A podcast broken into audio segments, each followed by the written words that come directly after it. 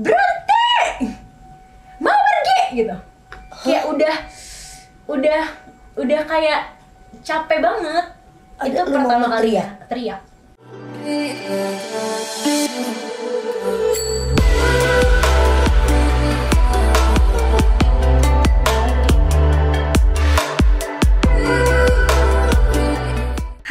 Barengan sama gue Fefe Adeline, kita bakal bahas banyaknya stereotype yang menyebalkan, memuakan di Indonesia dengan puluhan stigma yang sebenarnya nggak gitu-gitu amat sih. Gue akan bawa banyak tamu ke tempat ini, dimana mereka akan ngafe bareng sama gue, ngadu sama Fefe soal stereotype yang nempel di mereka.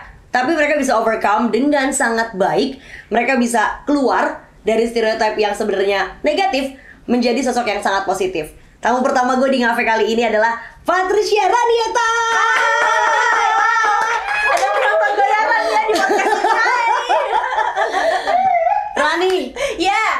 She's very well known sebagai dulunya former dari Jejak Petualang. Betul. Menjadi host. Betul. Ya walaupun dia begini bentukannya kayak lady, tapi aslinya dia udah berapa gunung yang lo taklukin? Aduh enggak, taklukin kayak enggak banyak sih kalau taklukin mah Fefe. Suka rendah hati, suka rendah. Beneran belum banyak di anak-anak gunung lainnya. Oh oke. Okay. Tapi buat kerja. Buat kerja. Udah mana aja yang paling top notch? Paling di Indonesia, Rinjani, luar negeri, Kilimanjaro, Afrika. Waduh.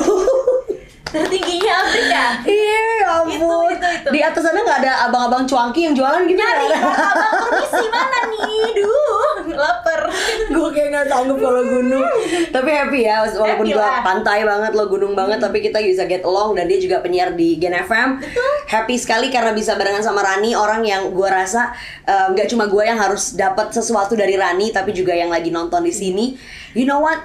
She's a really broken product from a broken home, yeah. Family. Tapi stigma di mana produk broken home udah pasti broken tidak berlaku pada Rani sepertinya nih, karena dia sukses banget, dia bisa overcome semua itu. Tapi Ran sebenarnya lo umur berapa tuh kejadian itu, Ran? Anyway, takut banget karena aku gak pernah ngomong ini sama sekali ya orang-orang ya. And it's very terima kasih banyak karena lo percaya sama gue. Tapi aku sama Rani udah sering banget deep talk, memang kita udah sering banget ngebahas banyak hal. Banyak hal juga yang diaduin ke gue, tapi gue rasa yang ini tuh gue bahkan gak percaya Ran, lu sebroken itu. Kayak hah, masa sih Ran lu broken? Orang lu keren banget, oh my god gitu loh. Kayak gak ada muka-muka depresi, gak ada muka-muka bengong, kebanyakan mikir kenapa hidup gue begini. Enggak, you're very cheerful, playful, dan kayaknya grateful for everything that you do and you have in your life gitu. Jadi itu kapan sih Ran kejadiannya ya? Jadi ya mami aku menikah, sekitar aku umur 3 atau 4 tahun lah ya, mereka berpisah. Oke. Tapi makanya setiap orang bilang kayak tenang, anak kecil tuh nggak ngerti gitu. Masalah, anak kecil ngerti, anak kecil tahu. Makanya kalau misalnya ada anak kecil umur 2 tahun 3 tahun mana ngerti kalau orang tuanya terjadi sesuatu gitu. Aku ngerti, aku masih punya memori itu. Astaga. Masih punya memori papi mami aku misalnya berantem, atau misalnya ketika mereka berantem aku dibawa papi beli es krim ke warung gitu, atau kayak momen-momen pergi dari rumahnya tuh inget. Umur 3-4 tahun? Jadi aku ingat. Jadi makanya ketika orang bilang anak kecil tuh gak inget. Wow. Kayak jangan meremehkan kekuatan ingatan anak kecil. Karena gak tau ya, aku gak tau anak lain tapi aku ingat. Terus ketika aku umur 4 tahun, ya udah akhirnya mami aku menikah lagi dengan papiku yang lain, which is kayak orang yang sangat baik ya. Aku beruntung di situ sih, bukan yang kayak ayah-ayah tiri, itu enggak mau apa-apa itu ya. Enggak mau apa-apa banget. Baik ya. Sangat-sangat baik gitu kan, sangat menerima aku ya kan. Terus habis itu ya udah lahirlah adik-adik aku di situ. Jadi kamu tadinya anak pertama? Tadinya anak tunggal tadinya. Terus papa sama mama pisah. Di usia 3 atau 4 tahun. 3 atau 4 tahun. Lalu enggak lama mama nikah lagi. Iya sih, setahun kemudian, karena aku ingat umur 5 tuh aku udah punya adik. Berarti dari kamu sebelum masuk SD kamu udah punya adik ya? Udah. Oke. Nah itu papa? Di situ papi kandung aku pulang kampung ceritanya. Pulang kampung ke Blora, kampung jadi, dia. Pulangkan saja aku ke rumah ibuku, berlakunya pada mama ya? Betul. Kalau papi aku nggak menikah lagi, kalau mami aku kan menikah lagi karena dia rebel, jadi kayak udah mami rebel banget orangnya. Kalau mami nggak menikah lagi, terus mami aku akhirnya sama papi aku yang kedua di situ. Sebenarnya perkisruhan rumah tangganya lagi mulai nggak damai sih pas aku kelas 3 SD kali ya. Kelas 3 SD. Kelas 3 SD. Wow, tapi jadi dari momen kelas 5, 3 SD itu umur 8 kalau gue nggak salah. Umur 8. Itu lo get along, baik-baik aja semua, baik-baik tidak aja. Mengerti ya, jajanan aman ya, aman semuanya, pokoknya paling ngerasa kayak orang baru aja. Tetap nggak bilang tuh papi kedua aku orang yang sangat baik, tapi aku tetap nggak ngerasa, aduh ini papi gue gitu. You can feel it that moment di usia segitu. Bisa. Cuma dia orang yang sangat baik, cuma aku tetap nggak ngerasa kayak aku belong di sana gitu. Oh, digendong apa dicium gitu nggak? Enggak sih. Aku nggak punya memori itu sih. Oh. Aku pernah dicium sekali waktu lulus SMA, sekali doang. Mungkin karena dia saking banget kan. Tapi dari kecil aku nggak pernah sih, nggak punya ingatan itu. Aku cuma ngerasa nggak belong aja. Cuma aku intinya aku beruntung, aku merasa aku beruntung karena aku tetap punya ayah pengganti yang juga baik gitu. Yang aja. Juga baik, walaupun lo tidak mungkin bisa segitu 100%-nya ya. Iya. Nah, di usia lo di usia lo kelas 3 SD 8 tahun bener ya? Itu baru mulai lebih realize lagi kalau betul. Ya. Ini bukan lebih realize karena memang ada perguncangan rumah tangga di sana sejak aku kelas 3 SD. Jadi ya masalahnya pelik, nggak bisa aku ceritain juga ke teman-teman. Cuma memang dari aku kelas 3 SD sampai aku kerja, kayak nggak ada satu hari pun tanpa berkelahi. Kayak hampir tidak ada satu hari pun tanpa berkelahi seru Star Wars. Kayak pokoknya perang bintang begitu ya? Perang bintang kalau di Dufan ya, permisi gitu. Nggak ada satu kali pun yang damai aja. Makanya dulu aku tuh suka aktif di sekolah, bukan karena kayak anaknya achievement banget yang goalsnya, karena aku kayak males pulang ke rumah, karena ketika pulang ke rumah pasti itu yang lo saksikan? Itu yang aku saksikan. Oh my god, dan lo harus kayak aduh gue di sekolah aja deh gitu ya? Sekolah aja deh, terus aku ngerasa karena aku gak tahu ya, mungkin anak-anak kecil karena ngerasa kayak mamanya sedih, terus aku punya adik-adik aku yang lain, aku gak pernah menganggap mereka adik tiri, aku menganggap mereka kayak bener-bener adikku sendiri. Kalau mereka tuh aku kayak punya aku gitu, aku bilang sama mereka, terus kayak itu adik-adik aku. Jadi aku merasa kayak gue harus jadi contoh buat mereka. Jadi ketika aku pulang, misalnya mami aku lagi sedih, tapi aku dapat nilai bagus, aku ranking gitu kan. Jadi kan mami yang sedih itu bisa aku bikin happy. Kalau dulu aku kecil mikirnya gitu. Oh my god. Gitu kecil mikirnya. Even dia nggak benci sama adik-adiknya? Enggak, aku sayang banget sama adik-adikku. Kayak sayang parah. Ya ampun Ran. Even dia bener-bener pengen menjadi contoh, walaupun itu bukan adik kandung. Dengan menjadi contoh dimana boleh orang tua lo berantakan, tapi lo personally nggak boleh berantakan. Nggak boleh, karena nilai tetap bagus. Ya? Lebih kayak ke bukan mikirin diri sendiri sih, aku mikirin mereka. Maksudnya kalau misalnya di rumah mami aku sedih, terus aku pulang sekolahnya bermasalah atau gimana kan lebih sedih lagi. Jadi karena aku mikirin mereka, that's why aku nggak macem-macem. Jadi anak berprestasi karena aku mikirin mereka. Waktu itu ya, waktu kecil. Wow. Waktu gede kayak wow keren juga sekarang kayak gitu ya Ran gitu. Kok kayak kecilnya kok banget, gedenya nggak biasa aja. Enggak lalu biasa juga. Gokil ya, jadi benar-benar seorang Patricia Ranieta ini tidak masuk ke dunia yang justru depressed, yang justru kayak menyalahkan siapa-siapa. Kadang-kadang kan seperti itu ya. Iya. Lo jadi menyalahkan orang atau lo menyalahkan diri lo sendiri atas segala kehancuran ini gitu. Tapi lo nggak peduliin itu, lo nggak being dramatic about that, malah justru lo keluar sebagai sosok yang kalau dibilang gak peduliin sih peduliin ya. Juga aku kan tetap kayak wanita, terus kayak tetap kayak pengennya kayak keluarga lain kan. Aku nggak tahu ya dulu orang punya masalah, aku sering main ke rumah temen aku kok kayak keluarganya happy, keluarganya apa mikirin. Terus ada masa-masa yang kayak permisi kenapa sih gitu, cuma pengen diem aja di rumah, nggak usah ada suara. Ini kok nggak bisa, pasti ada lemparan sesuatu atau ada bak-buk apa sih, kok nggak damai gitu kan. Kenapa gue gitu, emang gue salah apa? Aku nggak pernah nyalahin diri aku sampai segitunya. Aku nyalahin waktu itu keadaan aja, seandainya dulu nggak gini-gini gue pasti gini-gini. Nah cuma itu aku simpen sendiri sih. Jadi ketika aku di sekolah nggak keluar itu. Intinya ketika aku di sekolah aku harus jadi Rani yang cheerful. Wow. Tapi kayak sedihnya, depresnya itu aku sendiri aja. Kalau di rumah baru, kalau di sekolah enggak, langsung change. Aku nggak ngerti sih nggak bisa berubah, tapi kayak dari kecil aku terbiasa seperti itu ternyata. Jadi lo deep down inside ya, lo ngerasain apa yang tadi gue sebut ya? Ngerasa tentu saja ya? Nggak mungkin nggak ngerasa, pasti ngerasa lah. Setiap anak yang punya masalah keluarga pasti ngerasain itu. Oke. Tapi lo nggak being dramatic about that aja? Dramatic ke diri aku sendiri, tapi ke orang lain nggak, karena aku tau orang lain nggak salah. Orang keluarga gue yang bermasalah, kenapa gue nyalain orang lain? Enggak kan? Justru sekolah itu adalah tempat lari aku. Makanya dari aku suka banget sekolah dan belajar dulu, karena itu kayak tempat lari aku sebenarnya. Di usia berapa, Ran? Aku berarti dari kecil, dari SD. Dari kecil, dari SD sampai terus kuliah, sampai terus kayak gitu. Perang bintang tetap terjadi. Perang bintang, Star Wars. Tapi lo tetap menjadi bintang juga tetap di sekolah. Tetap harus gitu, gitu. Karena aku punya dua adik kan yang harus look up to me. Maksudnya adik aku harus siapa? Kan adik aku kan pasti look up ke older sisternya dong. Karena dia juga merasakan hal yang sama sebenarnya. Iya kan? Ya? Dia juga ngerasain hal yang sama. Mana itu kan papa kandungnya sendiri kalau mereka. Jadi mereka harus kayak harus look up ke siapa ya? Waktu aku merasa aku punya tanggung jawab untuk itu. Jadi kayak adik gue harus contohnya gue. Jadi gue nggak boleh macem-macem. Supaya adik gue gak berantakan. Waktu itu aku mikirnya gitu. Wow, kita minum dulu deh. Kita minum dulu. Keluarkan sama Lopari. Nah, terus kita bahas lagi soal ini nih. Lo udah jadi bintang karena di rumah lo, iya maksudnya di bintang kelas, bintang sekolah karena di rumah lo perang bintang. Ya kan? Jadi lo overcome dengan itu. Tapi what was in your mind ketika bokap sama nyokap lo tuh ribut? Biasanya lo kemana? Nah, ini mungkin yang dirasakan anak-anak kecil lainnya kali ya. Takut mami aku tersakiti. Jadi aku tuh gak mikirin aku. Mungkin ini seluruh anak kecil mikirnya gitu kali ya. Aku gak ngerti. Takut nanti mami gue kenapa ya. Mami, aku selalu mikirinnya mami. Nanti mami aku kenapa ya. Mami aku sedih, mami aku sakit gitu. Waktu kecil mikirnya selalu gitu. Adik-adik aku gimana ya. Selalu gitu waktu kecil. Jadi lo udah didorong jadi leader dari belum waktunya ya.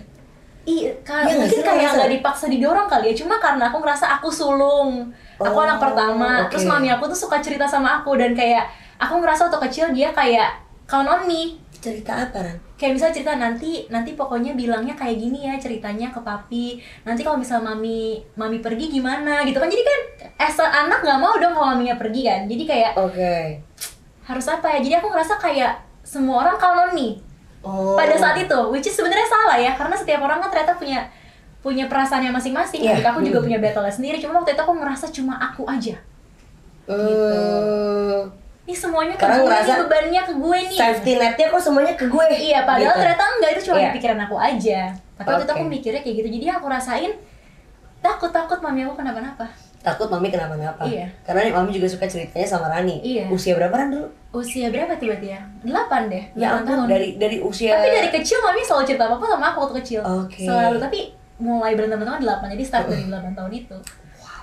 Gitu. Dini banget sih 3. Dini ya? Iya benar. 3 tuh itu kecil banget ya ternyata ya. Dulu aku ngerasa kayak aku sudah besar loh belum ternyata. Iya loh, terus lo udah dapet hal yang kayak gitu, lo takut. Tapi lu gak tau mau ngomong sama siapa, karena lu lari kemana? Gak kemana-mana sih. Gak lari kemana pun ya? Gak kemana-mana, sendiri aja makanya sekolah itu kayak pelarian, aku suka kalau di sekolah. Tapi gak kemana-mana ceritanya. Gak kemana-mana? Satu pun temen lo juga gak pernah ada yang tahu ya Ran? Enggak. Oh my god. Karena balik lagi di sekolah kan aku jadi anak yang beda. Oh iya. Di sekolah tuh kayak, apa itu masalah di rumah gitu kan, kayak di sekolah tuh fun gitu. Jadi aku gak pernah cerita teman-teman di rumah tuh kenapa gitu. Gitu. Wow. Bisa gitu ya Ran ya? Bisa gitu ya? Iya, aku juga bingung kenapa bisa gitu ya dulu ya. Iya loh, hebat banget. Iya. Karena enggak semua kayak lo. Biasanya rata-rata mereka akan menyalahkan apa yang terjadi di rumah dibawa ke sekolah. Iya. Bandel apa gitu. Tapi enggak gitu. Tapi balik lagi mungkin aku punya privilege kali ya kalau yang orang-orang bilang ya. Meskipun mami aku di rumah kerjanya berantem, bermasalah sama papi, tapi dia adalah ibu yang sangat baik. Ibu yang sangat-sangat baik. Jam 1 pagi dagang ayam, motong, terus bener-bener di pasar jualan. Terus kalau misalnya aku mau sekolah, dia pasti urusin, ambil formulir aja waktu SD. Dia bener-bener bau ayam ngantri sama ibu-ibu kayak supaya aku dapat pendidikan terbaik. Jadi kayak aku ngerasa aku punya privilege kali ya. Makanya ketika aku ngeliat mami aku kayak wow gitu. Ini mami gue udah berjuang sekeras ini nih untuk gue, masa gue kayak nakal di sekolah, masa nilai gue jelek. Jadi mungkin aku punya privilege karena mami aku adalah ibu yang sangat baik sih. Tapi benar, menurut gue privilege itu gak cuma soal kalau bokap nyokap udah kaya atau apapun ya. Tapi lo punya orang tua yang bekerja keras buat lo aja itu privilege lo. Iya. Banyak orang tua yang neglect children kan, yang gak peduli gitu. Tapi ini abandon atau apa gitu. Tapi kita selama masih punya orang tua yang memang kerja keras juga itu privilege. Dan nyokap lo buktiin itu ya. Dulu jualan di pasar. Naik truk. Wah. Waktu TK kayak Tintin gitu, truk kuning yang gede ayam-ayam. Ayo nak gitu, naik truk rebel emang. Jadi kayak permisi kalau mami aku jemput aku sekolah naik truk, aku bangga banget kayak mobilnya paling gede. Ternyata kayak permisi truk ayam. Oh my god. Naik truk dia. Jadi lo udah punya sosok superwoman dari nyokap juga lah ya? Dari kecil, makanya mungkin aku bilang aku punya privilege. Mungkin anak-anak yang akhirnya bermasalah di sekolah, mungkin akhirnya orang tuanya karena sibuk ngurusin masalahnya sendiri, akhirnya mungkin lupa kalau masih ada yang diurus. Mungkin ya, aku juga nggak tahu. Tapi aku nggak ngalamin itu. Meskipun mami aku sebermasalah itu di rumah dengan pasangannya, tapi untuk aku, pendidikan aku kayak selalu rapi gitu. Makanya aku bilang dia superwoman. Kerjaan beres, anak-anak beres. Paling kayak gitu doang yang gak lurus ya gitu. Terus Ran, ada dong momen why me God? Pasti ada. Iya, ada banget. Kayak turns out waktu kecil lu mungkin tidak sadar ya, cuma taunya rumah-rumah teman-teman gue kok adem ya, nggak ada ribut-ribut. Tapi semakin lo besar, lo tahu kan kalau apa yang lo jalani ini ternyata broken, tidak seperti kebanyakan family itu seperti apa. Iya. Nah, ada nggak momen why me God gitu? Gak ideal, justru semakin gede aku semakin ngerasa kalau setiap keluarga tuh punya masalah masing-masing. Jadi nggak seadem kayak yang aku pikir waktu kecil. Tapi why me itu ada lagi, begitu pulang capek. Aku soalnya selalu pulang sekolah jam 2, tapi aku pasti nyampe rumah jam 10 malam. Hah? Nongkrong dulu, nggak mau pulang. Oh gitu? SMA tuh nggak mau pulang. Jadi aku diem aja di McD belajar atau di Sarina ngapain gitu, pokoknya diem aja sampai malam, diserahir aku baru pulang. Nyampe rumah dengan harapan semua orang udah tidur, jadi aku nggak denger yang berisik. Iya. Nyampe rumah, wow. Masih? Oh, perang bintang kayak babak final. Kayak Tuhan permisi gitu. Kan aku sekolah di Jakarta, rumah Tambun ya. Iya. Jadi kan aku nyampe rumah jam 11, aku harus bangun jam 4 pagi lagi buat sekolah. Jadi pengennya kayak 11 sampai 4 tuh waktu tenang. Nyampe rumah permisi, perang bintang babak final. Bener-bener kayak sampai teriak akhirnya. Itu kayak pertama kalinya dalam sekian belas tahun akhirnya aku teriak kayak berhenti! Mau pergi gitu. Kayak udah kayak capek banget.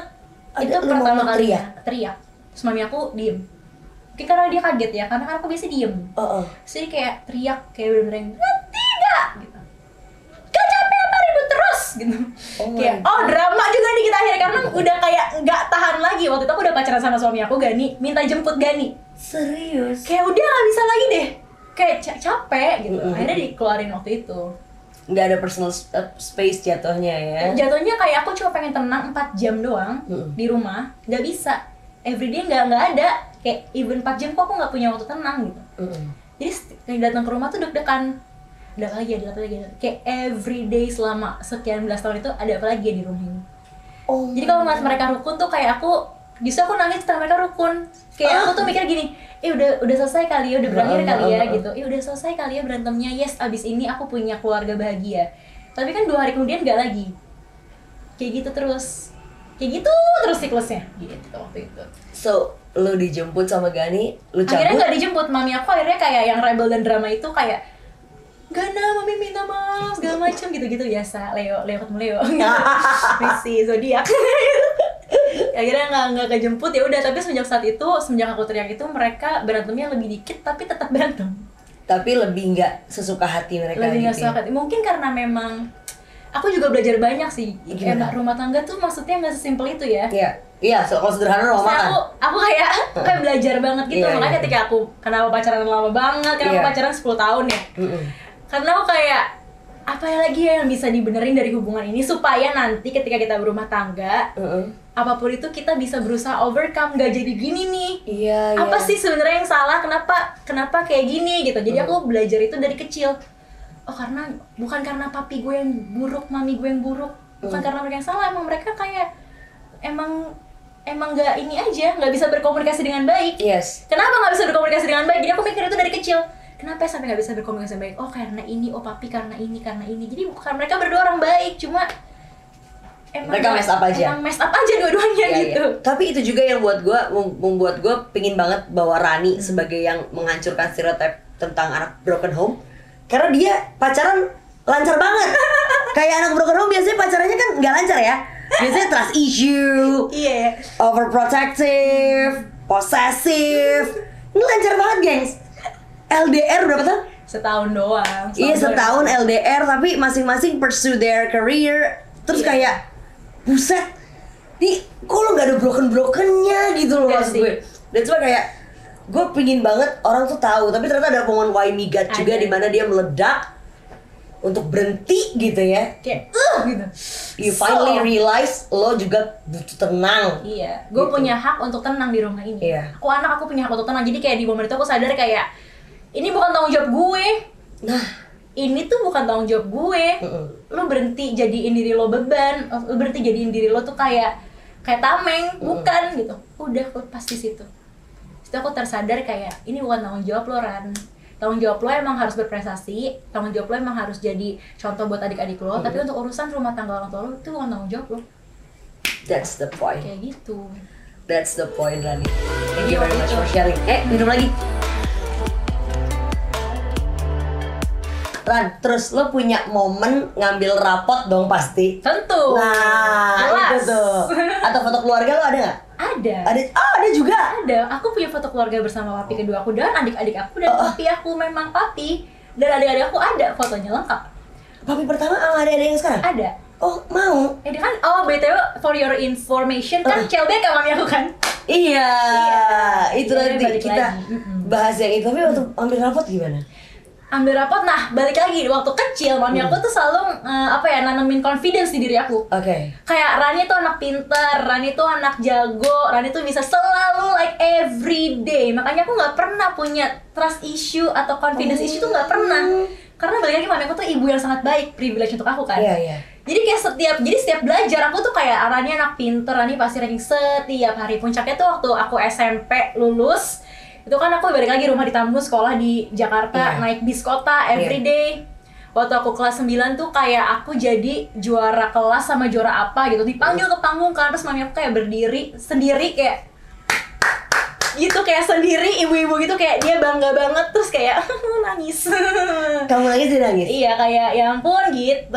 Karena kan selalu tujuan aku cuma pengen dulu ya, pengennya selalu nyenengin mami. Jadi apapun nilai itu, achievement itu selalu buat mami. Biar dia nggak sedih di rumah.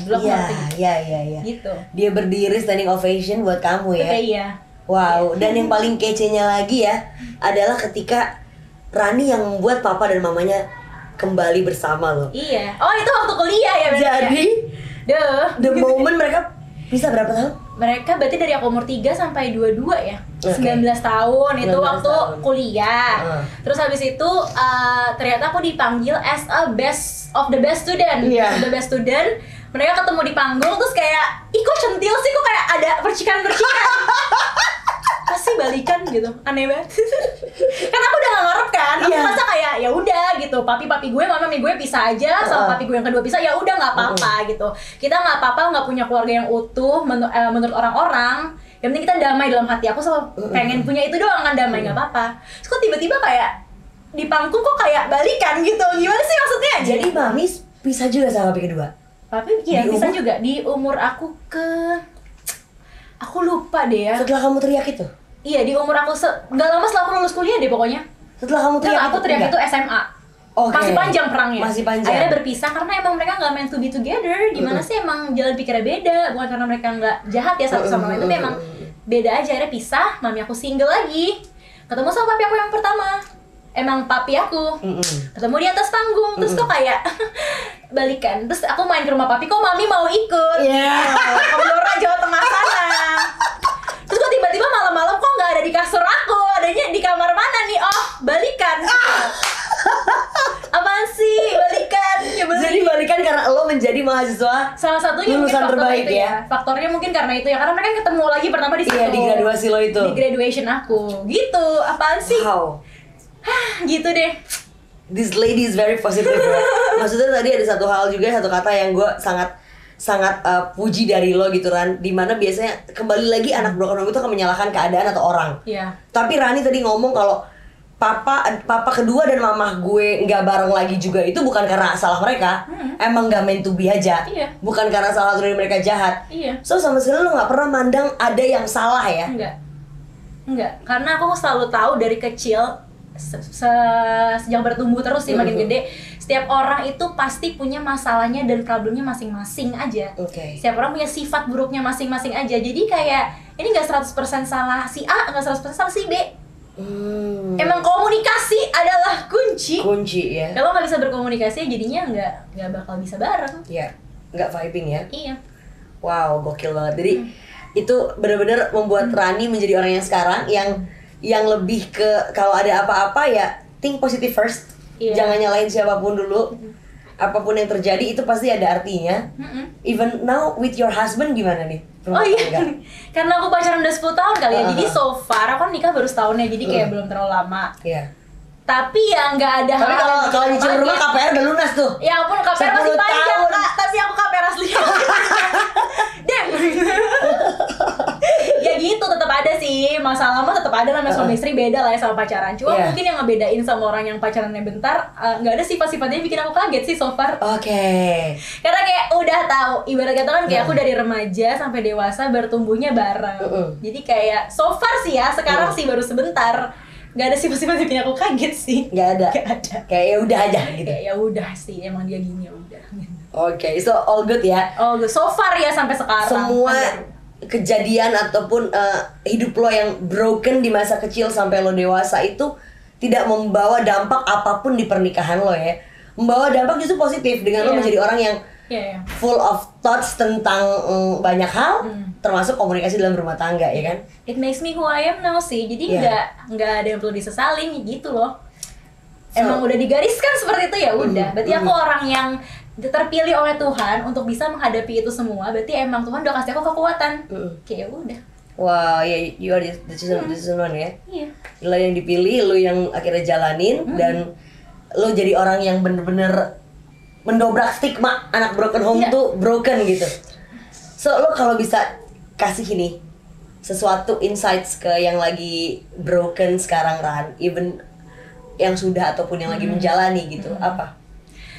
Hidup tuh selalu soal pilihan. Kayak hidup lo itu lo yang jalanin. Jadi lo nggak bisa tuh nyalahin orang, nyalahin keadaannya. Itu hidup tuh hidup lo. Pada akhirnya lo kan jalan sendiri kan. Jadi ya lo yang milih. Lo mau jadi yang broken bener sebroken-brokennya atau lo mau rising, itu lo yang tentuin, bukan orang lain. Itu aja. Patricia Ranieta, ladies and gentlemen, lo broken, ingat, walaupun lo jadi dari anak yang broken home, belum tentu nantinya lo menjadi produk yang broken juga. Semuanya ada di pilihan. Thank you ya, udah ngadu sama Fefe Rani. Sama-sama, kayak Fefe diundang, terima kasih. Terima kasih udah menjadi sekeren ini, terima kasih banget. Dan gue bangga banget berteman sama lo. Lo jadi orang yang bener-bener tulus sayang sama adik-adik tiri lo. Bahkan gue tau banget dia ngebiayain juga. Dia bantu-bantu lah ya. Iya lumayan lah ya kan. Boros tuh adik-adik gue.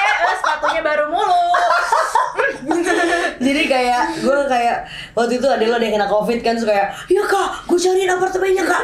Wow, kayak bantu-bantu patungan sama mami. Oh ya, tapi tetap aja gak semua orang kayak lo Ran. Enggak, you should be proud of it. Kalau gitu gak usah. Bohong-bohong itu asli deh, bahaya aja. Thank you Rani. Thank you udah deep talk juga, udah ngadu juga sama gue, dan udah kasih tahu juga sama semua anak yang lagi merasakan atau pernah broken home kalau hidup adalah pilihan untuk menjadi bintang atau untuk menjadi being positif walaupun di rumah lo perang bintang. Thank you Rani.